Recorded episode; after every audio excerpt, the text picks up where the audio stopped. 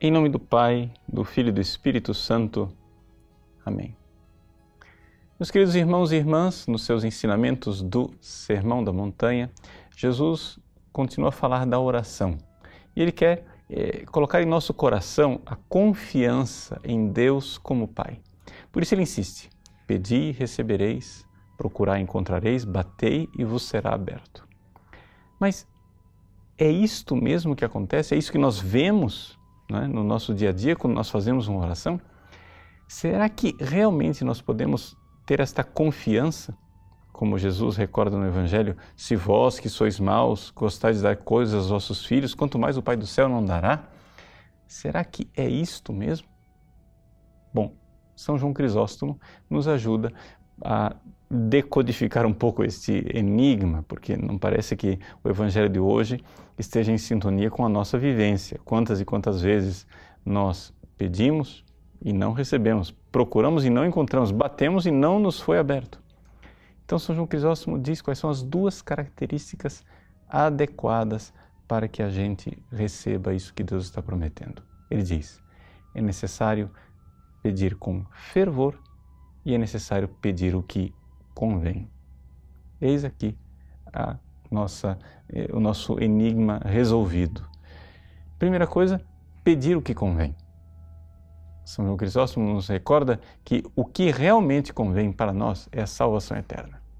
Por isso, eh, nós temos que entender o seguinte: Deus não perde o foco, somos nós que somos desfocados. Somos nós que eh, erramos o rumo, perdemos o alvo. Isso faz parte um pouco das consequências do nosso pecado original. Deus sabe que o que realmente importa é a nossa salvação eterna. Aliás, o diabo também sabe. O diabo também sabe disso e quer a nossa perdição. Porque também os demônios não perdem o foco. Eles também querem a todo momento perder a nossa alma.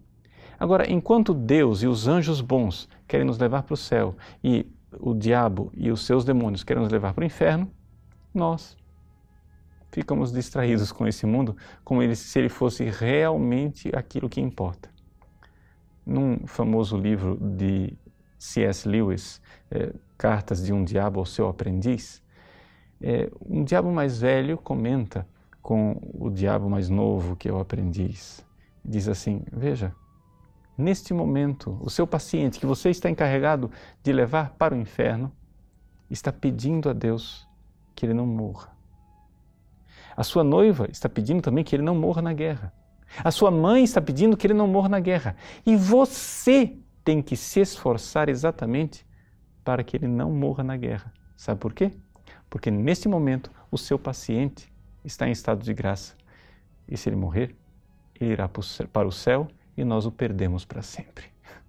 Pode parecer estranho, diz o diabo mais velho, mas aquilo que nós queremos é exatamente aquilo que as preces do paciente, da noiva e da mãe pedem.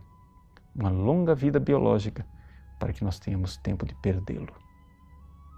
Vejam como isso muda completamente o foco. Muda o foco das nossas orações. Não é que nós temos que pedir agora para morrer. Não, não é isso. É que buscai primeiro o reino de Deus e tudo mais vos será acrescentado. Nós precisamos manter esse foco que o que realmente importa não é uma vida é, cheia de prosperidade aqui na terra. Não adianta ser prósperos e nos perdermos no fogo do inferno se nós realmente tivermos o foco da salvação eterna, podemos também pedir os bens materiais. E quem sabe, se for oportuno e bom para a nossa salvação, Deus os concederá. Mas é necessário pedir aquilo que convém. E aí vem o segundo ponto, recordado por São João Crisóstomo, que é o fervor.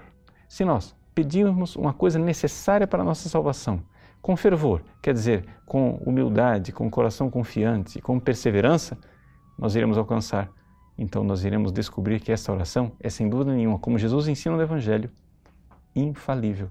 A oração infalível é aquela que fervorosamente pede o que realmente nos convém, o que convém para a nossa salvação. Deus abençoe você. Em nome do Pai, do Filho e do Espírito Santo. Amém.